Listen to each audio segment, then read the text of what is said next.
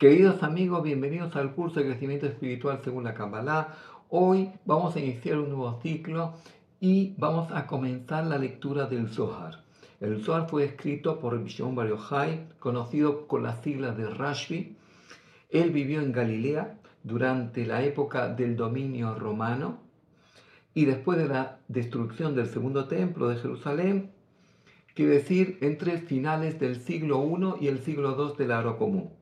Murió el, el 33 del Homer en Merón y es el día de su aniversario donde miles y miles de personas cada año vienen a recordarle.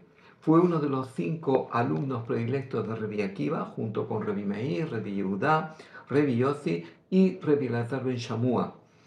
El Talmud en el Tratado de Shabbat, página 33, nos dice que estaba él sentado con sus amigos y Reviudá alabó a los romanos por sus mercados, puentes y casas de baño.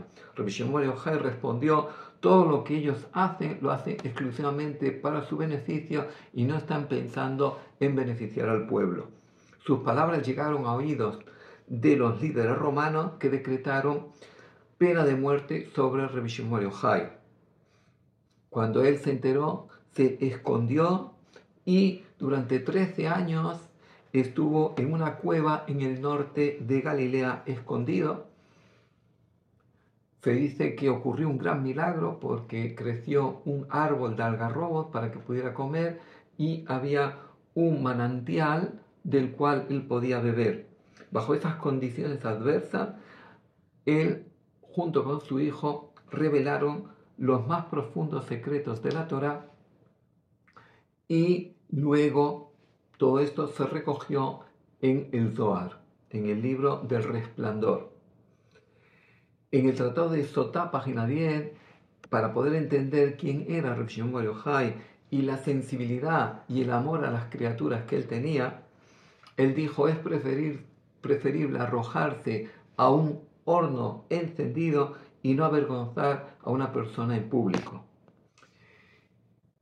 Nosotros vamos a estudiar eh, el Zohar con la explicación y el comentario de Reviuda Lev Alevi Ashlag, que nació en Belokov, en Polonia, en 1884 y murió en Jerusalén el 7 de octubre de 1954. Quiere decir que vivió 70 años y a la edad de 37 años se estableció en Israel.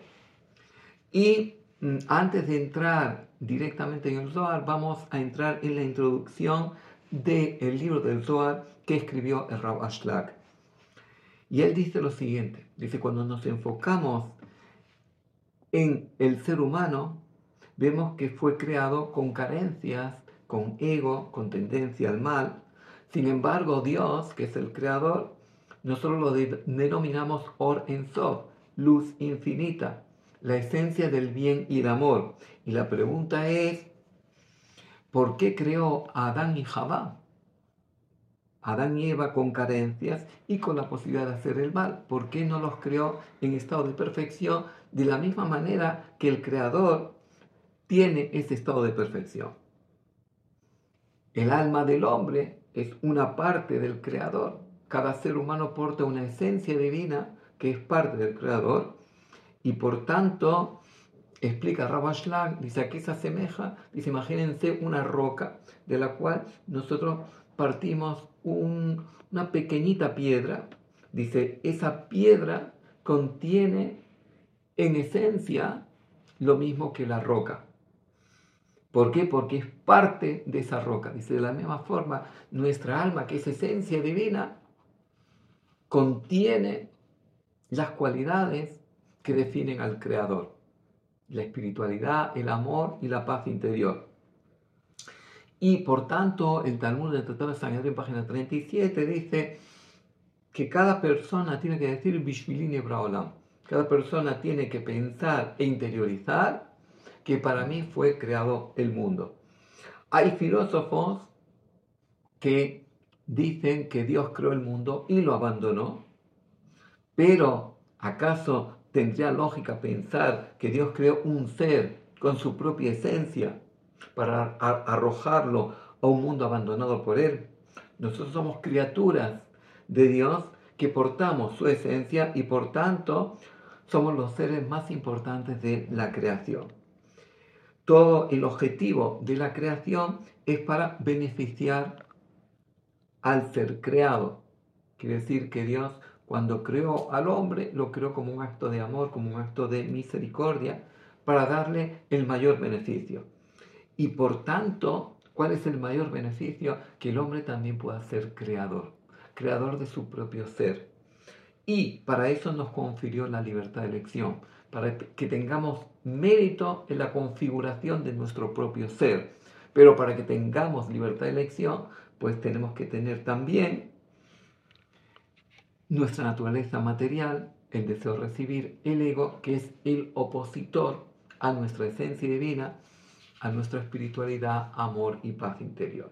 Y por tanto, todo el objetivo de la creación es que nosotros podamos crecer, desarrollarnos, alcanzar la plenitud, alcanzar la felicidad. Y por eso Dios nos puso un cuerpo de naturaleza material, de deseo de recibir, de ego, para darnos el mérito de poder crecer frente a este opositor. Y esa naturaleza material es el ego, es el deseo de recibir que nos separa de Dios. Y siendo que Dios es solo deseo de dar, es amor, y nuestra naturaleza material es deseo de recibir, por tanto no hay ninguna afinidad desde nuestra naturaleza material para podernos conectar a Dios. Y solamente cuando nosotros desarrollamos nuestra esencia divina, podemos generar esa afinidad y apegarnos a Dios y atraer la luz de misericordia divina a nuestra alma. A través de los preceptos y a través del estudio de la sabiduría espiritual de la Torah, el ser humano comienza a transformar su deseo de recibir en deseo de recibir para dar. Y así atrae la luz de misericordia divina a su alma y comienza a elevarse espiritualmente hasta alcanzar la afinidad con la luz divina. Así se hace el hombre canal para recibir toda la abundancia de la luz de misericordia divina. Por tanto, si el Creador no nos, no nos hubiera dado esta naturaleza material, el ego, el deseo de recibir, no tendríamos posibilidad de crecer y realizar nuestro objetivo en este mundo, de vivir desde nuestra esencia divina, pero por propia libertad de elección, por propio mérito, controlando el ego y conseguir de esta forma la afinidad a la luz divina y la unión a la luz divina. Por tanto, comenta Rabashlah que el hombre tiene dos caminos de aprendizaje para crecer espiritualmente. El primer camino es la información de sabiduría espiritual, es el estudio que nos lleva a tomar conciencia de quiénes somos y querer tomar ese compromiso de conectar nuestra esencia divina. El segundo camino es la saturación del sufrimiento que nos lleva a despertar espiritualmente. Muchas veces tenemos que aprender por el camino difícil. Cuando nos saturamos del sufrimiento, decimos ya, no, este no es el camino, tenemos que buscar una alternativa. El cuerpo no es nuestro verdadero ser, es solo un vehículo. Nuestro verdadero ser es nuestra esencia divina que es infinita porque pertenece a esa luz de Ensof, a esa luz infinita del Creador. Por tanto, el hombre es el centro de la creación. El cuerpo tiene toda una serie de necesidades, comer, beber, dormir, descansar. Y nuestro deseo de recibir es, el, es el que nos permite satisfacer todas estas necesidades. El ego busca poder, dominio, honores. Nuestra esencia divina es inmortal y busca la espiritualidad, busca dar, busca beneficiar. Y a través del estudio de la Torah y el cumplimiento de los preceptos, canalizamos esta luz de misericordia divina y fortificamos nuestra esencia divina y entramos en zona de luz. Conforme vamos controlando el ego y viviendo desde nuestro verdadero ser, desde nuestra esencia divina, vamos alcanzando esa plenitud interna.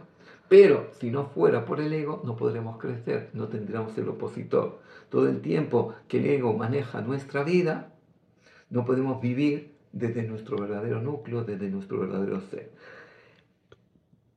Y de ahí que mm, toda nuestra misión en este mundo es controlar nuestra naturaleza material para darle el manejo de nuestra vida a nuestra esencia divina.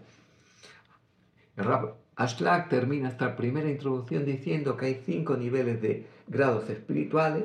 Está Adán Katmon, está Olan Axilut, el mundo de las emanaciones, está Olan Abria, que es eh, un mundo espiritual de la creación, luego está Olan Ixira, el mundo de la formación, y luego está Olan Asiya, que es Malhut, que es el escenario donde nosotros tenemos que desarrollar nuestra misión de crecimiento. Y por tanto, estos cinco mundos emanan de la luz de Ensof, de la luz infinita del Creador, y nuestra alma tiene 613 canales de luz que son paralelos a los 603 de precepto, y cada cumplimiento o estudio de precepto va iluminando un canal. La luz de las sefirot de Ensof son filtradas por las vasijas, que son las sefirot, que ocultan la luz divina en este mundo, hasta canalizar una luz interna llamada la luz de nuestra alma.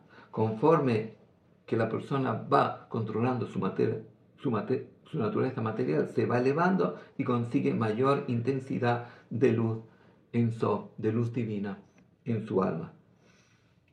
Y mm, el Zohar dice, el que viene a purificarse se le ayuda. ¿En qué? En alcanzar mayor luz para su alma. A partir de ahora, que cada uno se enfoque en la profundidad de la Torah y conseguir un nivel más elevado de crecimiento espiritual.